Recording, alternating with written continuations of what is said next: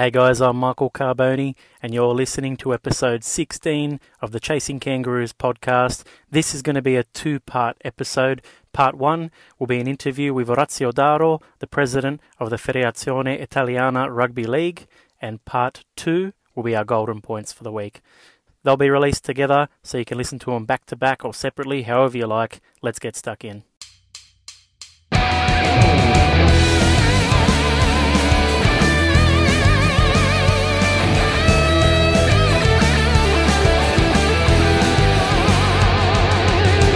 You're listening to Chasing Kangaroos, the rugby league podcast for fans who are passionate about seeing the game played in more places.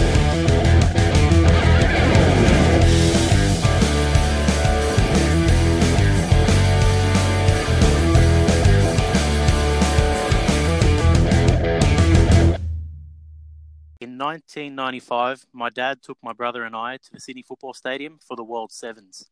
Here, there were 20 Australian Rugby League clubs participating in a tournament over a weekend, which included a handful of national teams. There was Fiji, USA, and there was an Italian side made up of Australians with Italian heritage. I didn't know it at the time, but this was the first side representing Italy since the old Game of 13 competition back in ni- the 1960s. And as an Australian Italian, this side resonated with me. The expansionist inside of me was born, and I look forward to the day that Italy would be represented by a team of Italian born players. So tonight, very excited to be joined by the former captain of the Italian national side, I believe, from 1995 to 2000. Uh, and in 2013, he was appointed president of the Federazione Italiana Rugby League, a position he still holds today. Orazio Daro, welcome to Chasing Kangaroos, mate. Michael, thank you. Thank you for the invitation. Um, uh, very honoured to be here and, and uh, share with you some experiences and uh, story of Italian rugby league. Mate, I'm absolutely pumped. Everyone knows this one's close to my heart, so I want to learn as much as I can, give our listeners as, as much new information as we can. Yeah. But I got to I got to say first up, mate. Do you have a nickname that I can uh, that I can call you? Orazio might be a bit of a tongue No, twister. well, a lot of the boys call me Ruts. Ruts. Um, uh, they call me Ruts. Um, uh, probably won't go to aware what some of them do really call me behind the scenes. Um, but no, you can call me Ruts. That's what they do call me uh, uh, for short. So, Ruts done. Well, you can call me Carbs, mate, if you like, because that's what my, my friends call me. So, uh, yeah, a very obvious one there. So, awesome, man. Well, look, we've got plenty to talk about. There's really sort of three areas that I want to touch on, but I'm sure we're going to bounce around. There's going to be plenty of cool stuff that we can we can share and, and discuss. So, look, I'm going to start by uh, I'm going to start with a, a burning question that I had. So, we know that the most recent incarnation of Italian rugby league began in Australia, basically in the mid 90s. And what most people don't know is there's kind of two parts to the Italian Rugby League. So you've got the FIRL, so the Federazione Italiana Rugby League, and you've got the FIRL Australia. Now, now for me, like I've, I've never really understood, you know, is this two separate federations? Is it one in the same? Can you tell our listeners uh, why this is and, and kind of how it works? Okay, so just just going right back to 1995. In 1995, um, the team was all Italians uh, from the Ancona region in San Benedetto and Padova region, and I was the only Italian Australian player. Okay. Um, the team was established and re- reborn by um, Mick Pisano and John Bonini, um, who Mick Pisano is still very active today. Um, the, over the years, what we saw was, and as we all know, that rugby league is very strong in Australia, and that there is a large contingent of Italian Australians. Yep. Um, uh, Federazione Italiana Rugby League, is the main body that controls rugby league and the only sanctioned body of rugby league in Italy. It has a subcommittee, and the board empowered in 2013. We had a restructure, and I was invited onto the board. We had a restructure, and we created a territories in England, France, and Australia. Okay. Effectively, FIRLA is a subcommittee of the main body, and we hope to one day establish bodies in France and England or recreate those as an Italian academy. Um, we acknowledge the name probably does give a little bit of confusion, but the role of the furler body is to develop and encourage participation with Italian Australians. Yep. Um, it even, uh, to the boys' credit, they even encourage third generation or fourth generation players who may not qualify, but um, get them involved because we, Italian culture is a beautiful culture, and we want to try and maintain that culture. That's good to know because uh, my son won't qualify under the grandparent rule. It's his great grandparents that were born over there, so he uh, he but might he, still be able to get involved. He'll still be able to play for Furler, and the boys are talking about, and I hope they eventually um, get to get this up. That they're trying to do some cultural days in 2019 with the Furler um, participants. Mick Pisano is still heavily involved. Yep. Um, there's Rick Baitieri. Um, yep. Brother of Taz is on that board. Um, okay. Uh, Carmine Bar- Barbero is um, the president. He's a former teammate and a, and a true gentleman. Um, and we have Steve Kadri and Anthony Gagliardi um, and Nick Vitarali are on that board. And they're empowered by the main body, Furl, to grow and look after and make recommendations to the main board. Um, we give them full autonomy. So, to give you an example, if there is a test, Yep. We allow them to run and operate a test under our guidance and direction. Um, and Leo Epifania is the main conduit between the two bodies in the sense of he's the coaching director. Yep. Um, and then he makes recommendations for players, coaches, direction. Um, yep. We're actually currently looking at a, a restructure of how we can improve relationships, dialogue, and and big thing is opportunity. Um, you know, for Italian Australians, but also Italians in Italy, um, yep. having them come come to Australia and Furler's there to be a vehicle for the Italians in Italy to come to Australia and develop and um, and learn. Well, I noticed there was. Um, I, I, heard today actually a couple of the boys from the Saluzzo Roosters side. Yep coming over to Australia. So, so Michele Olocco and yeah, sorry, go ahead. So the two boys uh, landed landed last night. I collected them at Brisbane Airport. Yeah, and um, they are um, beginning their journey um, along with Simone uh, Boscolo to develop their, their rugby league skills and um, you know improve to hopefully get themselves into uh, a World Cup squad. So will they be playing like in the local Brisbane comp, or um, what, what, What's the yeah, idea? So there? Simon has been here. Was been here.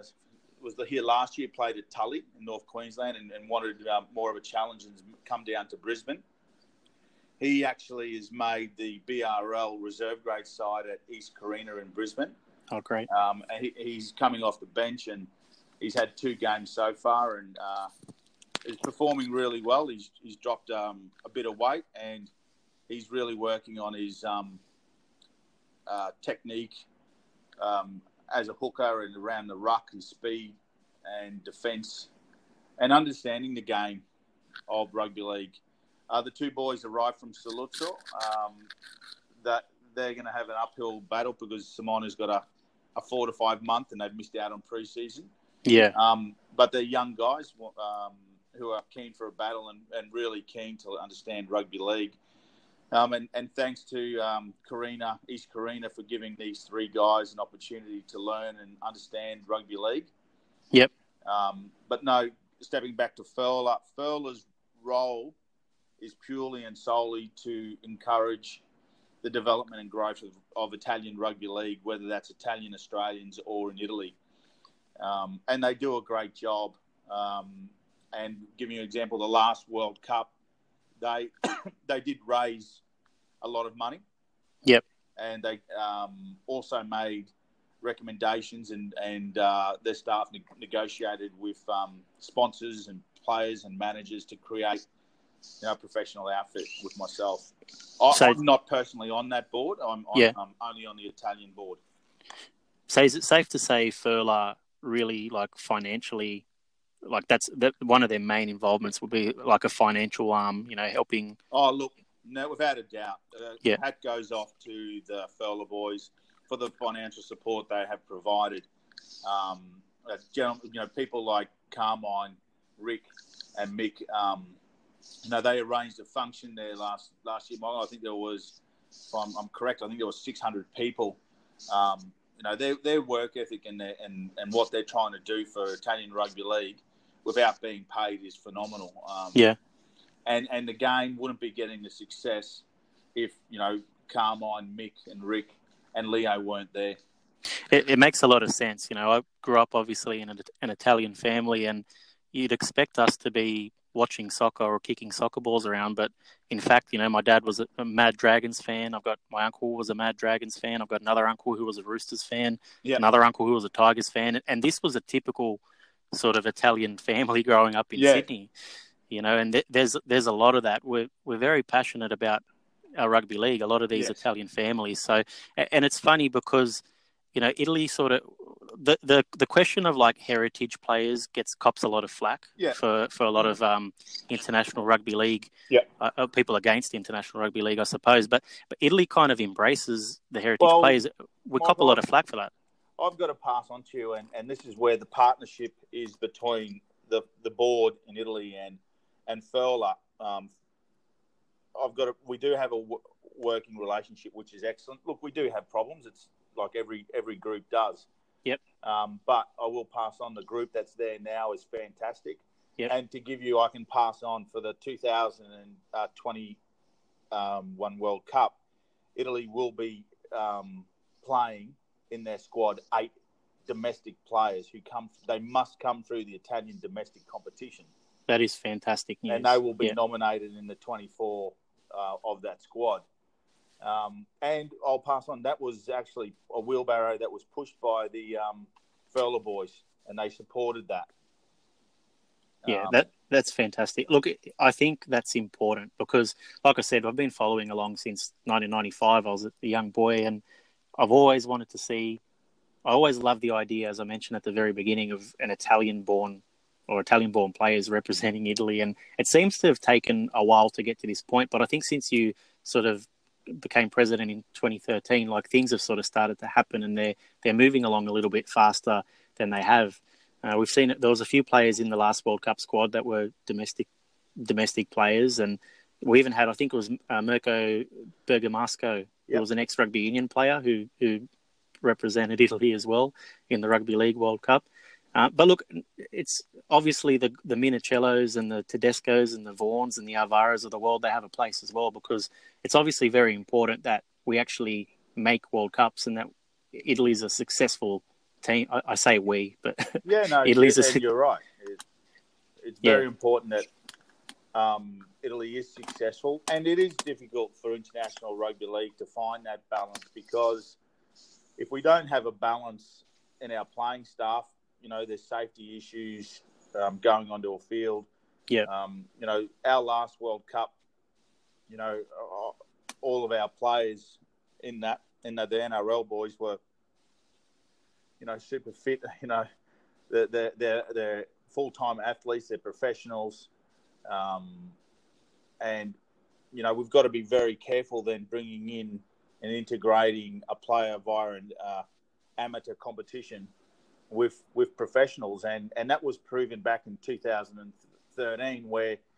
Uh, and seen where a player such as Cameron Ciraldo, Yep. who NRL seasoned, experienced player, um, received was on the end of uh, a, a brutal tackle, which um, saw him in end up in hospital in England for a week and and uh, lose his pancreas. yeah, Um, so it is a really fine balance, and we're trying to get a development, um, and that's where Leo is sort of in that role of the he he really is the the mentor, the director of ensuring that we are ticking the boxes, Yep. and that the players will have to pass, you know, physical tests, and you know, um, we were lucky with someone like Mirko. If he was called into into battle, he he was probably used to the contact and and Yeah. um, was seasoned battled.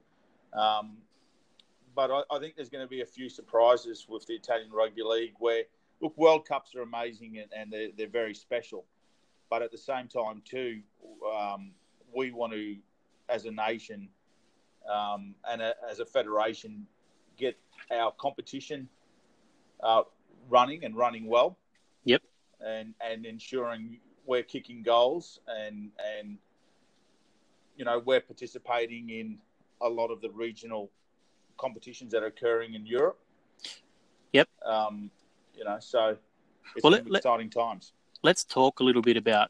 I know you have a passion for development and, and particularly domestic development in Italy. Yeah. So our, our listeners would be very familiar with the Saluzzo Southwest Roosters side Yep. uh, in the Division Four of France, and the new club, the Lignano Sharks, Yep. who are taking part in the Balkan Super League. So I've, I've spoken to Davide a number of times, and we've we've shared a lot of information about these guys on the show. Um, so I've seen Italian championships played in the past. I've seen sides from Milan, Ducato, Sicily. But Yep. from what I understand, these sides usually appear to be rugby union clubs that play rugby league in their off season. And it feels like we've kind of been in the rugby union shadows for a little while. But I'm seeing like Saluzzo in particular, they're very much a rugby league club. You know, they've they've Yeah. very much become their own in their own right. And I'm Yeah. starting to see clubs like the Ambrosiana Tigers in, in Milan, who started training in January. Um, I've seen clubs like the Parma Cowboys Yeah. come about, and and uh, look, it looks to me like a domestic competition is in the works. Is that true, or is there more yeah, you can tell no, me? very very much so. And and look, um, while stepping back, uh, look, and I, I, the Italian rugby union um, is in a, a period at the moment where for rugby league there is a lot of opportunity. Yep. And um, I have some very very good friends in, in the Italian rugby union, and they're very good people. Um, but what's happening is the rugby league is being tasted um, by call it rugby rugby players. Yep. and they're wanting more. Um, That's that's simply. that's awesome. Yeah, And what's actually happening is you'll see a um, full blown competition this year. We are doing baby steps. We'll, we will probably uh, achieve. we we're shooting for ten teams Oh wow. all teams must follow a set criteria of a full board, um, be a registered uh, Italian company. Yep. Um, they must have a president. They must uh, provide full squad lists.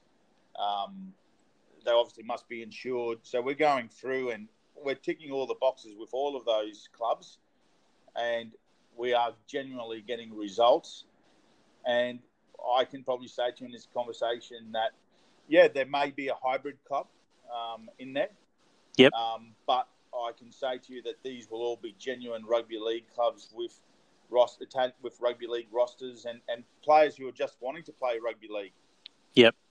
That, that's that's fantastic. Like that's exactly what I was hoping to hear from you, mate. To be honest with you. So the four clubs we've mentioned, they're they're going to be in this domestic competition. Yeah. So look, our um, we're very fortunate. We've had we have had a, a recent re- board restructure, and the Ambrosiana Tigers are are probably leading the way, and we've got two gentlemen there in um, uh, our, our secretary Roberto Morelli and Gianluca Raveggi, who are the president and vice president of uh, Ambr- Ambrosiana Tigers. Yep. And they are also have a heavy, heavy involvement in the new federation, Yep. the new structure.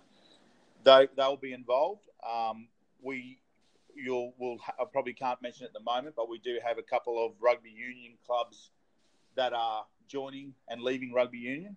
Oh and, wow. And becoming full rugby league clubs, like Saluzzo did. Yeah, Um, beautiful. And and look, that's being open with everyone. That's because they've played the game of rugby league and, and want more of it, and um, it, see the opportunities that are there with rugby league. Yep. Um, rugby league's always been a, a working class sport and give opportunities to people, and, and I think that's actually starting to resonate through in Italy, and people are seeing that opportunity. Such a testament to our game. Like it's it's It fantastic, and is. It's a big uh, test. I'm glad. Uh, look, I'm, well, not glad, but I'm. Um, I understand you can't tell me who some of these clubs are, but hopefully, when when the time's right, you Oh, can, and we next, can share it. next two to three months, there'll be a few announcements about um, uh, teams. But I'll also pass on. Um, we do have um, it's not all doom and gloom and conflict with rugby. We've got Yep. some really positive people in rugby who who um, acknowledge and understand that uh, the sharing, as happens a lot in the UK, the Yep. sharing of uh, skill sets will only self promote. And uh, I think the Italian Rugby Union, uh, uh, with their results that they're getting in the Six Nations, would benefit greatly from, you know, the resources that someone like a Furler or, or a Furl could provide. Yep. Um, so Look, it no, makes it's going to be interesting, interesting landscape in Italy in the next uh, five to ten years. it makes a lot of sense. And you know, for someone like me, I've grown up in Australia, and and, and as you know, like you're a, you're a Queenslander, you're from Brisbane yourself, and Yep. you know that growing up in Australia, you either liked rugby league or liked rugby union, or in, in New South Wales or Queensland anyway, we kind of hate each Yeah. other. But it's it's interesting to see how it works overseas because there isn't that that sort of tension there. You see it happening in the USA as well. A lot of the a lot of the clubs draw from draw from rugby union sides as well. And it's obviously happening in, in Italy as well. And I, I know I, my, myself personally, I've got to try not to look at it as a bad thing. But it sounds like we are stepping out of the shadow and, and becoming a sport in our own right over there. We right? are. Yeah. We are. Look, we do have to go through and achieve CONI. we we've got part government acknowledgement for our Yep. insurances, um, but we don't have full um, government acknowledgement. You, we have to achieve um, 50, 50 registered sporting bodies. Yep. And um, look, we're on the path of that, and, and um, we're in the dialogue with touch associations and mergers, which will hopefully help us get to our our um, our numbers that we need for CONI accreditation. Fantastic. Well, I want to touch on some other areas as well. So, um, my family's Calabresi, so I've got to ask you: Are there any clubs in, in Calabria? Or I, I don't assume there are, but I've got to throw Michael, the question out. Michael, Michael, stay stay tuned. That's excellent. Stay Okay. tuned. There's some very exciting um, things, and, and I can pass on. Um, we have down in Sicily uh, Salvatore Pezzano. Yep. And um, he conducted uh, some coaching clinics in uh, Calabria Beautiful. and sharing of skills. And um, we had uh, teams, uh, players coming from Napoli to uh, be a part of those sessions. And I can tell you it was a very big success. And um, we're going through trying to actually formalise an agreement at the moment. Yep. And um, fingers crossed that um, uh, we will have them on board and, and registered. And uh, you know, they'll, they'll uh, Calabria team will be part in the um, Southern Division and play against um, the Sicilian teams. Yep. Um, and uh, we've also put the feelers out to Malta to submit a team in that competition. So we would have That was that was my goal- next question. Yeah. Yeah, our goal would be to have a, a Maltese team um, play against the three Sicilian teams. Yep. And then um, one or two Calabrian teams also in that Southern Division. That's awesome. Well, I wasn't expecting to hear that, so that's that's fantastic. Yeah. So look, Uh, it is. Um, look, it's very raw down there. The fields are very, are very, are like concrete. Yep. Um, but the passion um, and the excitement is great. Um, and and as you said earlier, that they do look at rugby league as uh, you know learning new skills. Um, they do love the, the you know the involvement of the ball in hand, especially Yeah. the forwards. Yep. Um, you know, not always going to ruck and maul. And, and please, I'll pass on. I played a, a lot of rugby in Italy. Yep. Um, so, you know, they Italian forwards are really loving the rugby league and, and getting excited how much they get to run with the ball in their hands. Yeah, Yeah. it's definitely a big difference for anyone that's played both sports Yeah. and and coming from one to the other. So that's um that's incredible, and it's good to see. It's good to see that. uh, I guess we need to thank oh, thank some of the rugby clubs in a way for introducing the, even the concept of rugby league to to Italy because uh, it sounds like oh, Michael, I've got to pass on to you. This has been a long journey, and Yeah. uh, probably a person. It goes back to Taz Baitieri in 1983. Taz actually had a meeting with the, with Milan about trying to uh, get rugby league started, and and what Taz had done in the early years um, probably never gets spoken about. yeah Um, and then the look rugby. I need to thank rugby because I was playing at South mighty South's Magpies, and I got invited to Italy to play rugby union. Yeah. Um, and that sort of started my journey. And then um, Mick and um, John Benini uh, found out about that and approached me. Yep. So Yeah. no, you're right. We, we've got to thank them, and, and a big thing that I, I, I want to do with the Italian Rugby Union is help them and work together, and, and provide them with resources to be successful in the Six Nations. Yeah, awesome. Well, uh, look, I never thought I'd be thanking rugby union, so this is certainly opening my eyes a little bit. Yeah, I, I got to. Can I throw a random, very random question out at you? Yeah. So we've seen guys like uh, Colin Clayweg over in Serbia uh, joining forces, I suppose, with a big brand uh, sporting association in Red Star to, to form Red Star Belgrade Rugby League Club. Do you think there's opportunities for, say, a Juventus Rugby League Club or something along those lines, or am I just? No, it's something which has been discussed and something which is um, I'm, I'm actually working with Colin at the moment on, and we we will be talking to um, some Serie A clubs and putting proposals out. The issue is, um, as we all know, the sporting world and Juventus in particular, the brand is uh, an unbelievable brand. Yeah, and you know will they license a rugby league team and, and will they see that as damaging their brand or will they see it as embracing their brand as um, red star? Um, I, I, I don't know if we will be able to achieve uh, a juventus or an ac milan um, but i wouldn't be surprised if we were able to uh, merge and partner up with um, some Serie A or Serie B teams in the future. Yeah, Um, I, I, I think the, um, the the the soccer, the culture in Italy, they're clever. They understand their brand, um, even though you know a lot of them are becoming privately owned. Uh, they do want their brand to, to go out, and if we can achieve what Colin has done, and he has proven that the the merger with Red Star is successful. Um, you know, it it may happen, or another angle, it may happen with clubs like Benetton or, or um, you know other big Italian companies. The Italian landscape is is a uh, a very commercial and very exciting. And one good thing about the Italians is they are they are open to change. Yep. Um, they are open to being innovators and, and looking at new concepts. Um, and, and I'm pretty confident that some things exciting will happen. I, I, don't, I don't think I can be arrogant to say we're, we'll, we'll be announcing um, AC Milan Rugby League or, or Juventus Rugby League.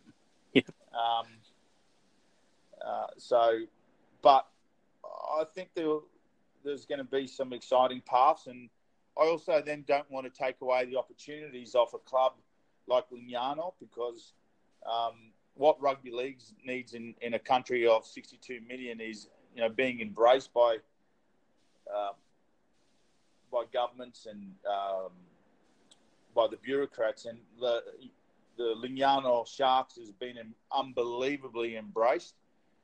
And um, I, I, don't know how we're going to go once that first rugby league ball's kicked.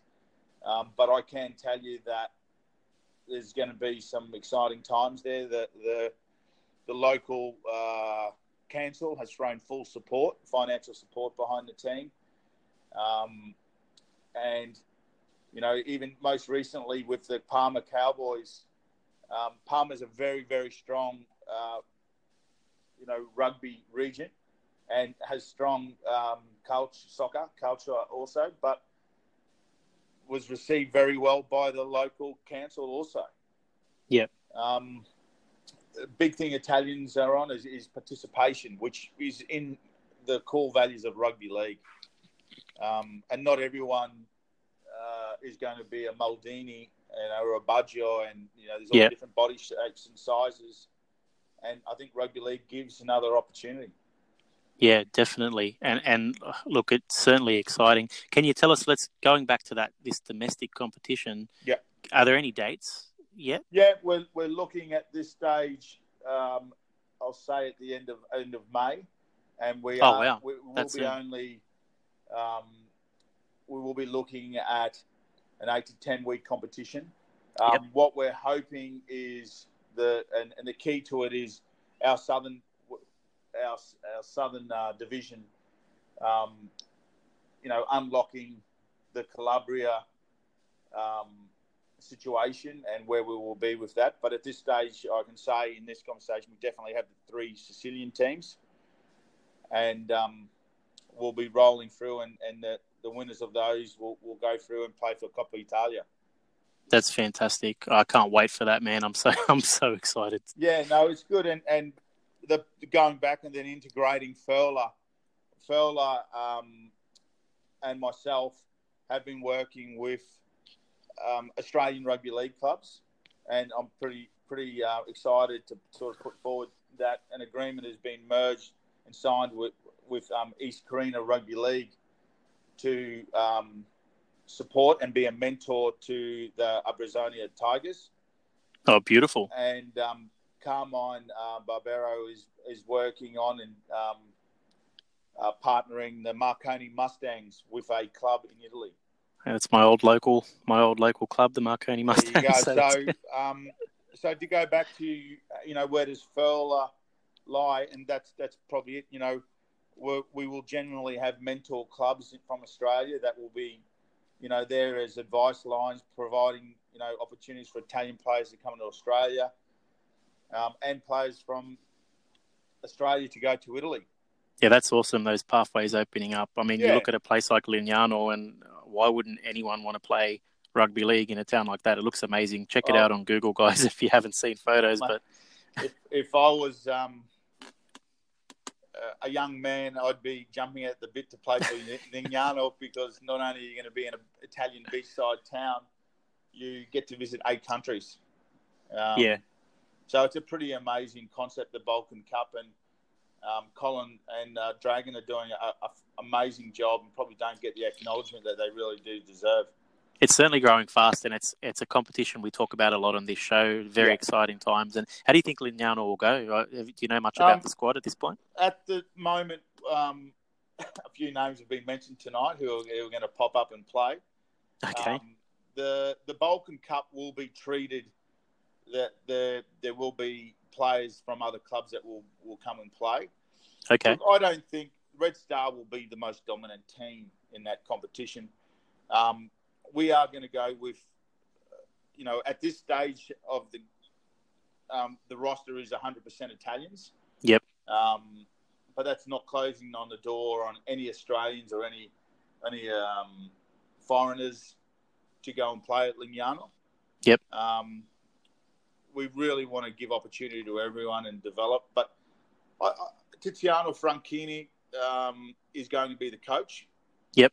Um, I have put in a feelers out to a um, an ex Canberra Raider to. Um, is Terry Campese by any chance? Oh, you can't say.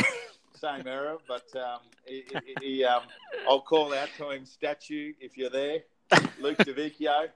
Um, Luke, um, uh, and this is probably what people don't realise. You know, we've had you know people like Luke DeVicchio and Terry play for the Ten Rugby League who are very passionate about their heritage and yep. Um, and Luke did reach out to me when he heard about Lignano and um, he he wants to he wants to he's looking for an Italian experience for himself and for his kids.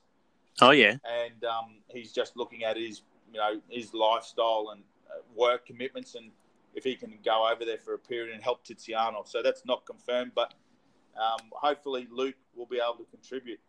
That would be great. Like some of these heritage guys going over there and sort of teaching yeah. the Italian boys the craft. It's really important. You've got guys even over there or in France, so nearby. So your Brandon Santis and your your Dean Paradas playing for Toulouse that, that are nearby as well. So obviously we're you're starting to build this this just list of players from competitions all over the place that can Correct. pull on that Azzurri jersey. So it's it's really exciting times. Uh, before we start talking World Cup, I just want to touch on Saluzzo as well. Yep. So they're they're in the fourth division in France. Yep. What are, are there aspirations to to grow to Elite One level, or is Look, this sort of just that would yeah. be yes? To, well, I would love to assist in um, Saluzzo. Marie Christine and Elio there are doing a great job. Um, yep. Most recently, you know, they they're starting to string together some wins. Yeah, two in a row as of last two weekend. in a row, and the boys coming down to um, Australia, it's it is actually for them to learn. Go back. The boys that are here are 18 and 22. Um, Yep. So they're here for a year. Look, we would love to get them to a higher competition. Um, what Salutsu have done, uh, they need to be congratulated because they have been the probably the force to encourage other clubs to really become 100% rugby league clubs. Yep. Um, there is a club very close to them, which you know will be mentioned very shortly, and they are coming on board. You there? Yeah, mate, I'm back. Sorry, apologies. Beautiful. Now that's okay, man. Hey, I lost you at um, the club nearby Saluzzo. So if Yeah, you want to sort of kick in, off from uh, there. Um, hopefully, before the competition starts, um, we will be able to announce um, the, uh, a new club, which is basically come on board because of the successes, and that's what was their opening statement to me was, um, we want to um, we want to become a Saluzzo Roosters. Oh, that's great. Yeah. Um, so, um, look, they've been absolutely fantastic. The French uh, rugby league have assisted, um, you know, greatly. So, we're, we're, the Italian rugby league again is in a very fortunate position, and we're, we're, we're with the little uh, resources that we have in dollars and finances, we're doing unbelievably well. Well, it's look certainly ten a ten team competition to me sounded very ambitious, um, but listening to the excitement over there and and the clubs and players that are wanting to get involved, mate, it sounds fantastic, and and I look forward to hearing more about it leading into May, and and look, I, I can promise you that um, Chasing Kangaroos will be covering the Italian league as closely as we can, man. So um, we'll, we'll we'll we'll keep talking about. Appreciate it. mate. I want to talk a little bit about World Cup. Yeah. So 2021. So Italy's going to have a chance to earn their third place in a row Yep. for in terms of World Cup. So it all starts, or it started, but it continues on this year when Italy take on Ireland and Russia for one of the final spots. Actually, two Yep. of those teams will qualify. How confident are you? Uh, one thing I have learned about World Cups and about qualifiers is that it does always come down to for and against, and Yep. it is it will be it will always be tight, and and I believe this competition will also be for and against. I believe Greece will go through and qualify, which will be exciting for the sport and especially that you know the region of the issues they have. Yep, definitely. Um, I, I'm excited. I believe, you know, uh, we, Italy can and will qualify. Um, but this time round, I think that we are going as a group. We're going in with a culture of embracement, and, and really everyone has the main focus that yes, we're going to qualify, but we're we're also going to have our competition humming, and we're going to have um, participating domestics in our in our team. Yeah, that's great. You hear about I hear about it a lot. The whole when you speak about culture, the una familia. So talking about just everyone coming together for that one goal, and um, it, it sounds great. In terms of heritage players, is there have any names, any guys put their hands up yet, or is there anyone that, that you expect will make themselves available for the qualifiers? Look, I'd love to be saying to you that I've got James Tedesco. Yeah, I don't I don't like your chances there. I think might be playing for Australia. No, look, and, and I've got to thank Teddy. Um, he Yeah. he put so much has put so much in uh, into our federation in two World Cups. Um, look, I I don't want to give too much away, but Leo has been working on some um, up and coming players, and what people Yep. probably don't realise is, and uh, you know, guys like Anthony Minichiello and um, James Tedesco played for Italy before they played for Australia. Aiden Guerrero. They played they played together, didn't they, Mini and, and Tedesco in They played 2013? together. Um, Yeah, that's that's incredible to, to think. yeah, I, I was lucky to play with Anthony in 2000, in back in 2000 in the qualifiers with Craig Salvatori as our as our coach. Um, Craig Salvatori, that's that takes me back to my childhood. and mate, an ama- amazing man with a massive passion for um, for his heritage. Is he still involved at Um, all, or no, he's, sort of? he's living down in um, Byron Bay. He, he did actually come to the 2017. I brought him in as a mentor, and he Yep. came in and spoke to the players about what it meant for him to be Italian and, and his Yep. involvement with the Italian Rugby League.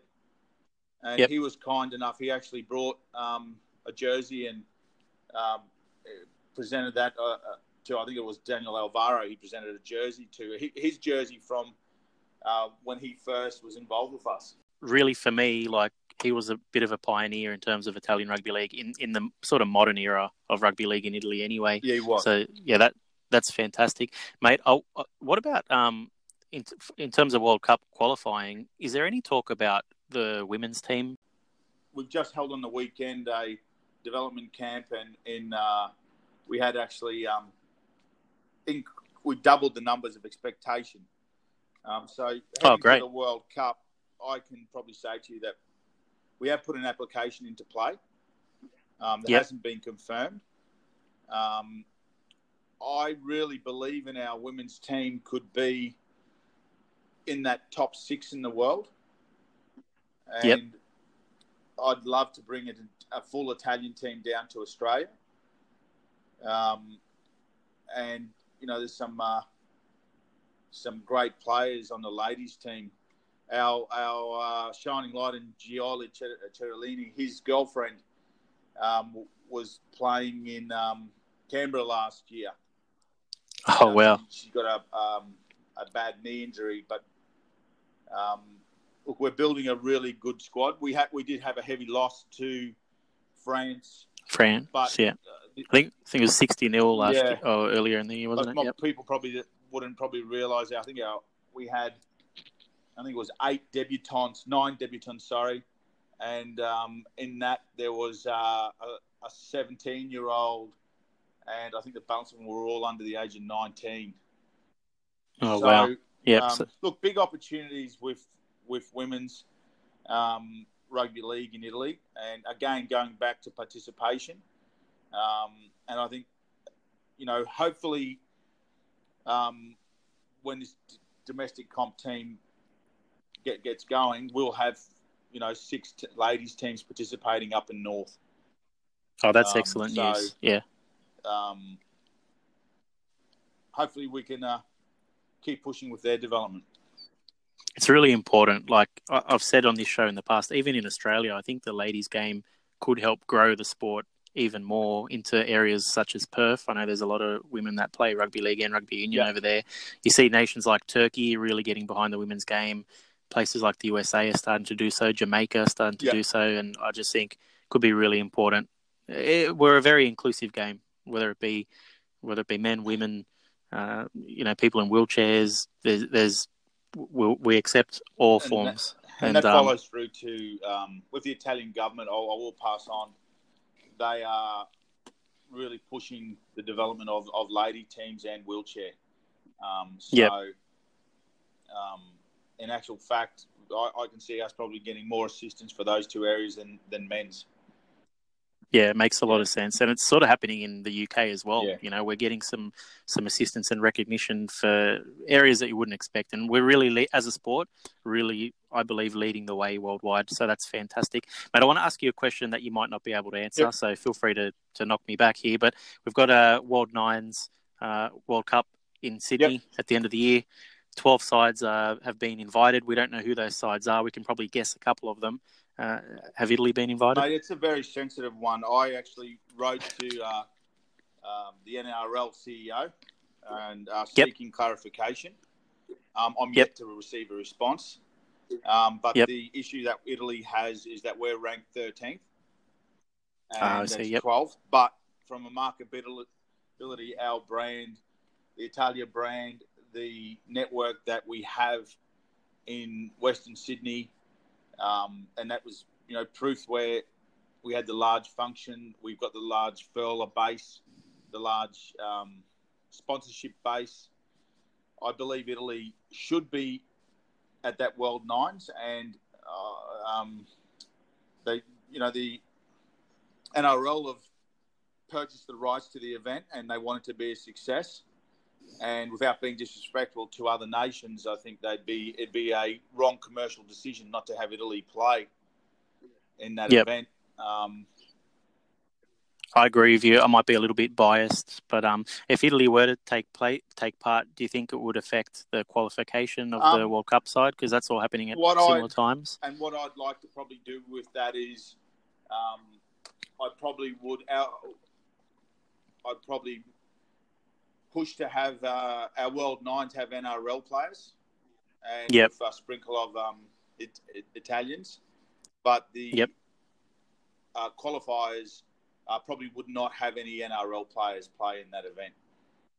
Okay, But interesting. um, you know, I'd love to see a concept uh, put out there where the World Nines, coached by um, Anthony Minichiello, um, you know, and, and have the Daniel Alvaro, and hopefully Nathan's recovered from his pec injury, and yeah, that was sad over the weekend, Yeah. but uh, I think they said maybe ten to twelve weeks. You can recover pretty Yeah. quickly from these sorts of things nowadays. So, So, fingers crossed. hopefully uh, the NRL are listening to this, and they, they, they do know the Italia brand and the strength of it. It was not just Italians, you know, a big community love love those Italian NRL players, and um, have an have an exciting competition.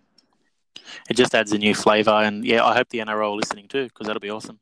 Um, yeah, um, mate. Okay, fantastic. What about development? Like, is there?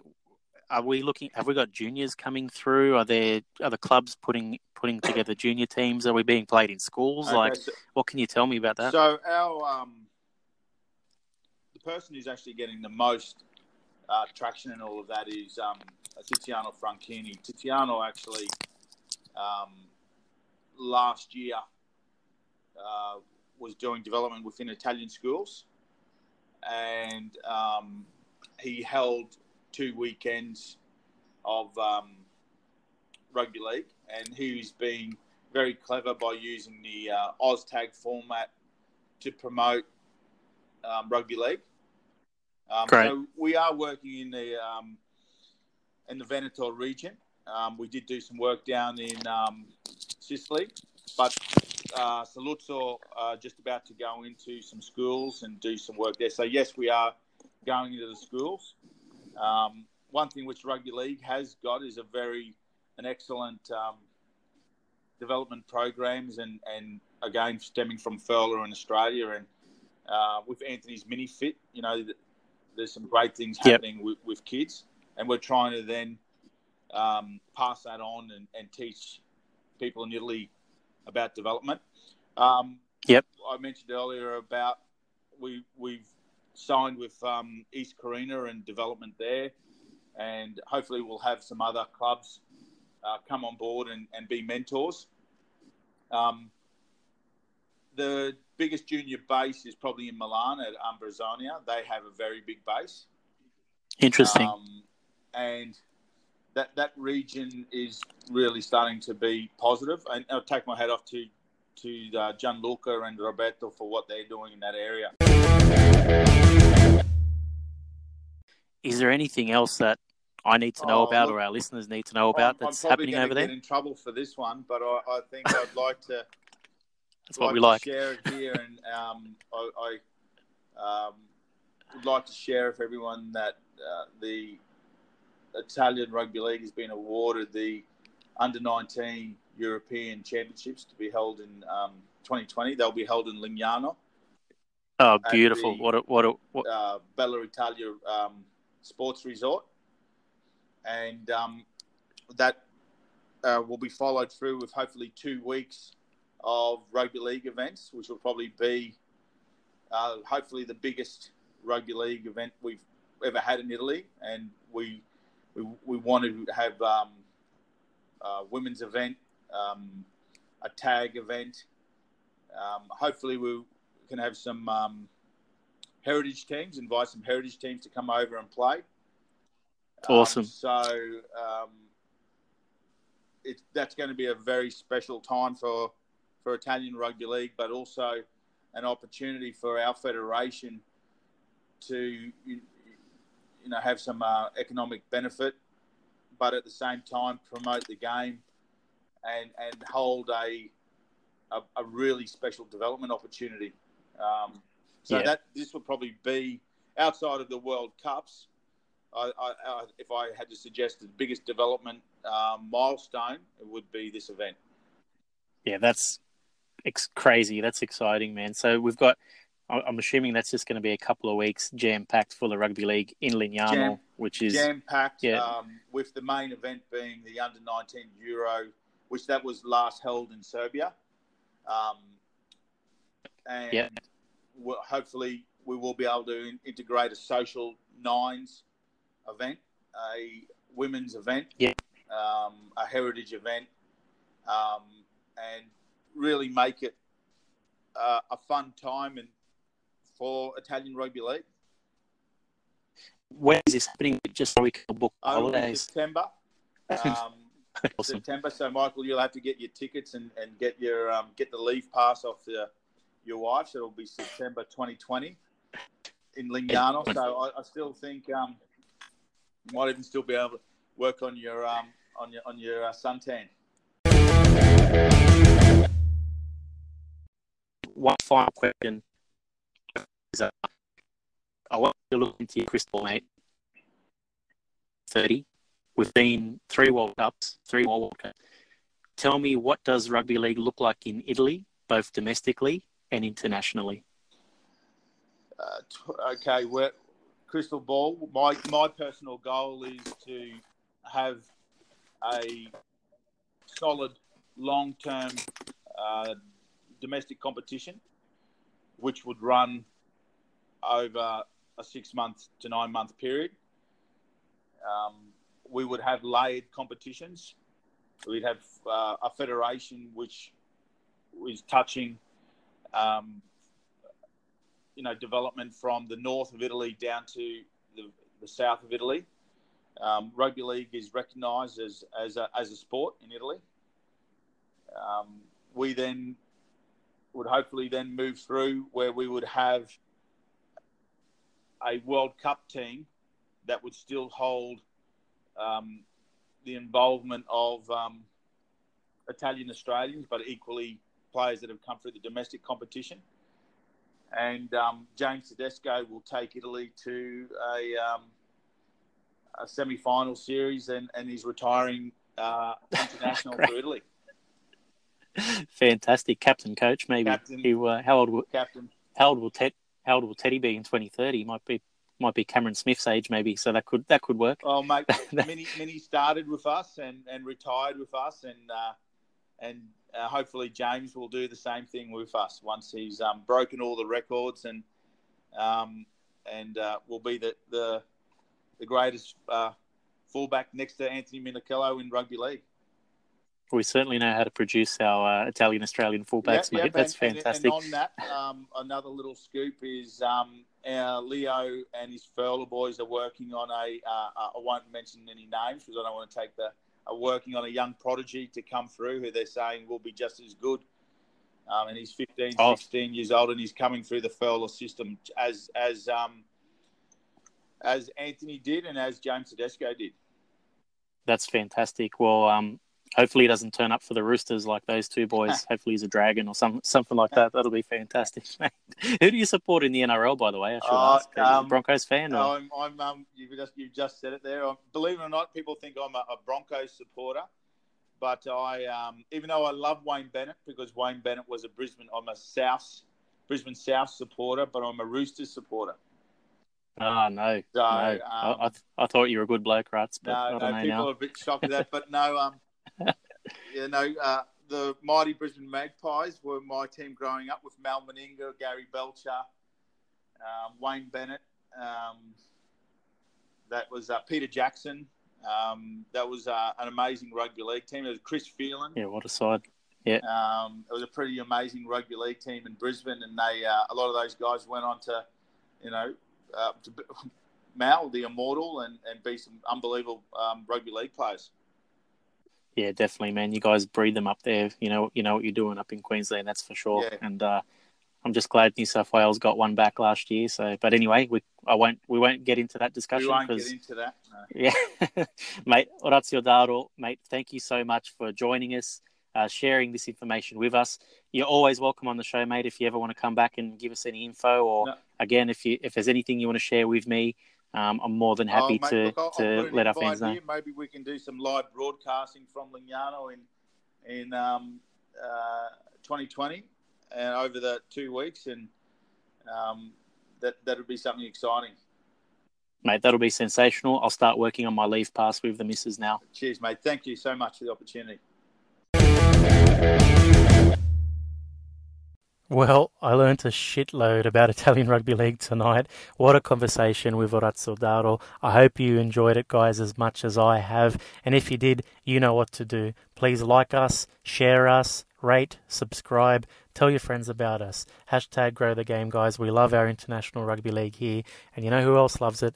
Our affiliates, Mascord Brownz. So there's an affiliate link in our show notes and also on our Facebook page. Jump on there, buy your International Rugby League gear. A couple of dollars will come our way to help us improve the podcast. A couple of dollars will go to the nations or clubs involved, depending on which jerseys you purchase. And came out today, the Nigerian Rugby League jersey. It's the first time it's available anywhere, so check it out while stocks last on mascordbrownz.com. Jump on the affiliate link. Guys, that's about it for part one of this episode. If you want to get more International Rugby League fix, then you can check out part two, which I'll release at exactly the same time as this one. It's got all of our golden points for the week, so check that out. And until then, fuck you, Nagari.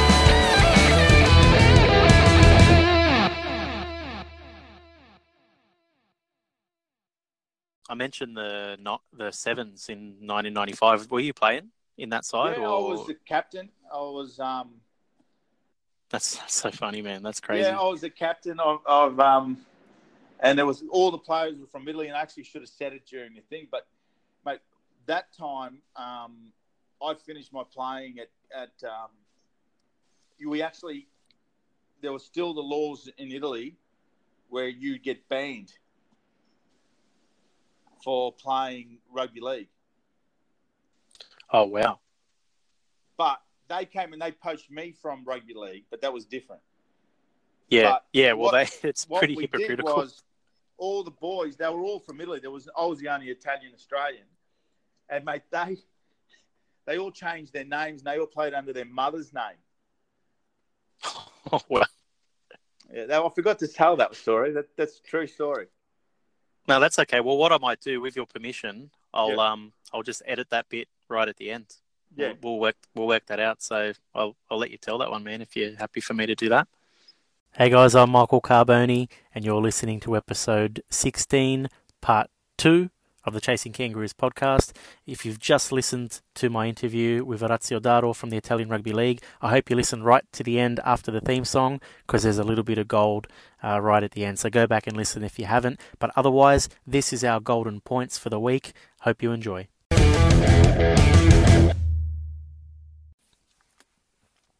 Well, guys, I wanted to run uh, a part part two to episode 16 tonight. Wanted the first part to be all about the Italian Rugby League. There's a lot of gold in there, a lot of um, a lot of awesome news, uh, a lot of stuff that surprised me as well, and a few scoops too. So if you haven't listened to that, please make sure you do so. But I, I look, Golden Points is probably our most popular segment. People message me about it every week, every day. Uh, people tag me in things. Uh, they give us suggestions for what could be golden points. So I really appreciate that, guys. To all our listeners out there, keep doing it. Uh, happy for you guys to be a part of the show. So we've got some golden points to go with this week. Uh, I'll try and make this one short because I know the interview with Orazio was uh, would probably be one of our longer episodes. The interviews always are. But let's get stuck into some golden points. And I need to start uh, in Serbia with a public correction notice. If you follow us on um, Facebook and, and Twitter, you would have seen this one. But in last week's Golden Point segment, I incorrectly stated that Red Star Belgrade coach Brett Davidson, uh, would be suspended for one year after an all in brawl which took place in the recent Super Cup match between his side and the Partizan Belgrade team. Uh, I misinterpreted that information, guys. I'm really sorry. Uh, his suspension will, in fact, be for one week, not one year. So pretty pretty poor uh, interpretation on my behalf there. I do apologise for the error and for any confusion it may have caused. But but good news for for Red Star. The coach misses out on on one match, not the entire season. So sorry about that uh, to Brett and those involved, guys. Um, Golden Point, uh, moving over to the UK and North America. So this was probably the biggest uh, story to come out today. I'm recording on uh, Tuesday night Australian time. Uh, I feel like we've mentioned possible North American teams attempting to join the English Rugby League pyramid in pretty much every episode of our podcast. So this one's no different. And finally, we have a statement from the RFL, uh, and I'll read that out to you right now.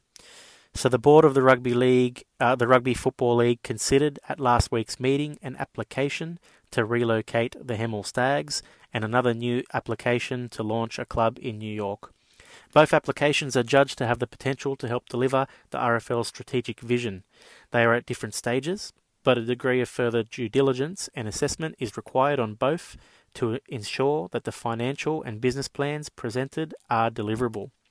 So, in addition, the board recognises the importance of further expansion having the support of the other clubs, and accordingly, the board has asked each of the consortia to present to and take questions from the existing Bet, uh, Betfred Championship and League One clubs, after which the RFL will uh, gauge support.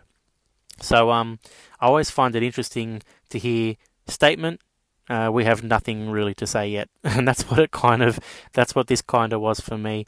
We've we've we sort of knew all of this stuff. It confirms that uh, the clubs need to vote. Uh, the Super League clubs aren't really involved, which is probably uh, not not a great sign for the for the for the bids because obviously their goal will be to eventually be in the Super League. Uh, we do know the New York uh, consortium is is led by Ricky Wilby, and he'll be pushing pushing forward as best as he can. Uh, the other one we believe is Eric Perez. He purchased the Hemel Stag RFL license after the Hemel side dropped to drop from the League One to the Southern Conference. Um, look, we await news. Uh, from from these presentations in, in the next couple of weeks, and uh, but I think it is safe to say and safe to assume that there will be no new clubs from North America in 2020. Uh, but look, let's fingers crossed for 2021. As for who that, where that uh, Eric Perez uh, led club will will be, uh, we're not too sure yet. We've obviously heard a number of, of rumours and a number of cities. Uh, we've mentioned them in previous podcasts. I haven't really heard uh, with any confidence that it, of where it might be. So I'll probably leave that alone for now, and hopefully in the coming weeks uh, we do hear more, and it is a major topic on our show.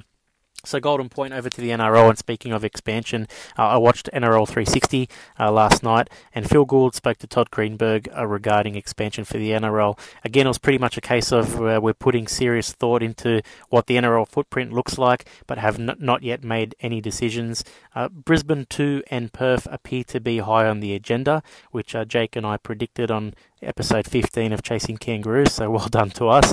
Uh, Todd Greenberg is unsure as to whether this will mean two new franchises or relocation of two struggling Sydney clubs. It could simply also mean that we need to find ways for more games to be played in places like Perth and having a game a week in, in Brisbane. So uh, Phil Gould went on to predict it may be five to ten years before this sort of expansion starts to happen. But look, I guess it's good to hear someone uh, giving it a time frame which we haven't really heard before. But as as we say almost every episode as well, hopefully expansion is on the agenda for the NRL, and it is something we do hear some more concrete news uh, later on in the year.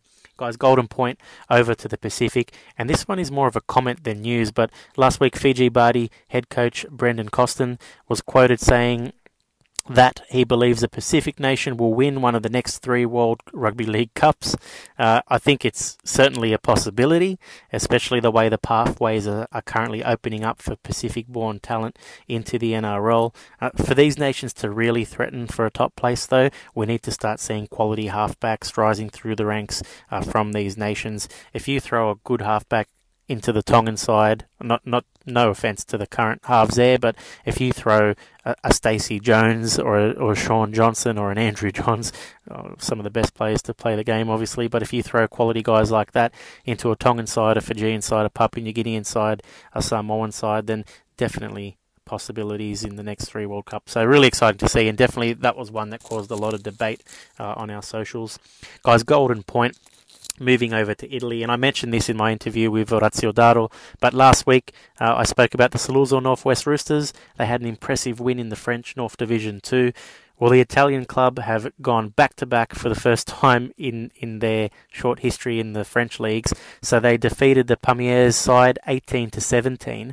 They were down 13 0 at half time, and the Roosters came back and scored the winning try on the final play of the day. So it was a, a kick from the fullback Cadell uh, to the winger uh, Michele Oloko, who uh, scored the try, and he's actually one of the players who touched down in Brisbane uh, this morning and will be uh, playing some lower grade rugby league over here in Australia and learning the trade. So good on the Roosters for uh, two wins in a row, and uh, yeah, probably their most successful season in the French league so far. So uh, if you listen to, if you haven't listened to my interview with Orazio Daro yet, please do because there's some really exciting stuff there for the domestic game in Italy guys, Golden Point. So over to the ASEAN Super League. So last week we mentioned the first games were being played in that central uh, central division in Thailand. So there's four teams there. It's the largest domestic rugby league comp in Asia, and um, we saw some team two teams from the Mekong zone. So I believe this is more the northern area of Thailand doing battle.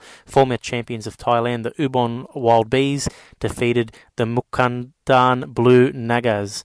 Uh, 64 to 12. So sorry for the mispronunciations, but as we know, wouldn't be golden points without me doing that. Um, there'll be two more teams uh, who will take part in the Mekong zone uh, in the coming weeks. Uh, that'll bring the competition to eight teams so far, and I believe there may be another zone as well. So we could see maybe 12 teams in the ASEAN Super League. Uh, correct me if I'm wrong, guys. Reach out, let me know. Uh, but we'll keep following along with that one and giving giving some news as we go.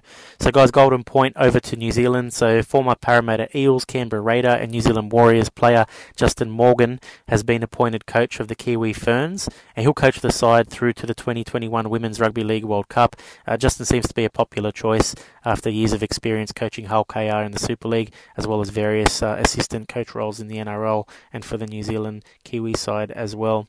Uh, speaking of the women's game, Golden Point over in Jamaica. So, history was made last week weekend with the first full girls rugby league match played in Jamaica. The Cedar Grove Academy uh, defeated the Ascot High team eight points to four. Uh, really exciting stuff in Jamaica. They're just growing in all aspects of the game. Efforts are currently underway to develop a national uh, framework for all levels of the women's game in the country. Uh, and we understand that conversations are currently being held with the Canadian Rugby League to have their woman, uh, women's team uh, travel to Jamaica for a match in 2020 with a uh, reverse uh, fixture to be held in Canada in 2021. So, really exciting times in Jamaica and Canada for the women's game guys, Golden Point and in Ghana. And thanks to um, Max Giaroli, a listener from up in Queensland, uh, for suggesting this one for our Golden Points this week. He contacted us via Facebook. Uh, we saw the University of Ghana Interhall Rugby League competition take place uh, last week. So four teams. Uh, the f- team that came first was the uh, Akuafo side. Second was the Commonwealth. Third was Liman. And fourth was Jish. Now, I spoke to the guys from the Ghana Rugby League to gain some more insight into this one. Uh, they told me that this was the first time the University of Ghana have held a tournament for this for their students since 2016. Uh, the tournament will be played annually from now on, which is very exciting for development over there. Uh, and they're excited to, to let me know that the National League will kick off in May. So we'll try and bring you news from Ghana in future Golden Points as well, guys. Uh, speaking, uh, staying in Africa, so Golden Point in Nigeria. So the Nigerian Rugby League have unveiled their fourth domestic team. So we've been following along with these guys. It's the Eco Trinity. Uh, and, and good to see yet another Super League side uh, getting involved with development in Nigeria, with the Wakefield Trin- Trinity agreeing to provide kits, send coaches over, and sell Eco Trinity jerseys, with profits going directly into development work for the Eco Club. So good stuff with Nigeria. I think we're expecting some more domestic clubs be named in future as well. So we'll keep watching that, and I think the comp will start in a few months as well. So really exciting times in Nigeria. Guys, uh, Golden Point, let's talk a little bit of NRL. So, Expansion Club, the New Zealand Warriors, they're sitting on top of the table after the first round of the NRL last weekend. They crushed the Bulldogs 40 to 6. And look, the main reason I'm mentioning this, it's just really great to see the Warriors open, opening their gates and offering free entry to the game as a sign of support after the devastating events in Christchurch last Friday. Our heart here at the podcast, uh, Chasing Kangaroos, goes out to our, our neighbours across the ditch. And uh, look, really great. Rugby league really rallies behind the people, and the people really rally behind rugby league, as we've seen this weekend in the NRL. Guys, Golden Point and Papua New Guinea, not great news for the Queensland Cup side, the PNG Hunter. They're yet to score a point in two rounds. So the Hunter lost to Northern Pride 24 to nil. We know there's going to be a lot of rebuilding uh, for the side this year, uh, but hopefully the PNG Hunter can turn it around in weeks to come guys Golden Point over to the championship in the UK. And it seems Toulouse are the hot expansion club in the UK pyramid at the moment. So they backed up their shellacking of Toronto last week with a shellacking of Barrow 50 to nil. So Toulouse are now second on the ladder behind Toronto, who crushed Batley. They got back in the winners' circle and they won 34 to 12. Really loving the championship. Like it's it's uh, yeah, I'm just really exciting times, and uh, I wish I could watch all of those games happening over there as well. Guys, Golden Point, let's move back across to Serbia. Uh, so, the Serbian second division, there was a game uh, a couple of nights ago. The Tasmardin uh, Tigrovi, so the Tigers, they beat Red Kangaroo, which is Red Star Belgrade's second division team, 68 to 16. So, Red Star teams aren't used to getting beaten by that sort of margin. So, I dug a little bit uh, deeper into this, and what I found was that the Tigers, uh, they sort of came out of nowhere for me.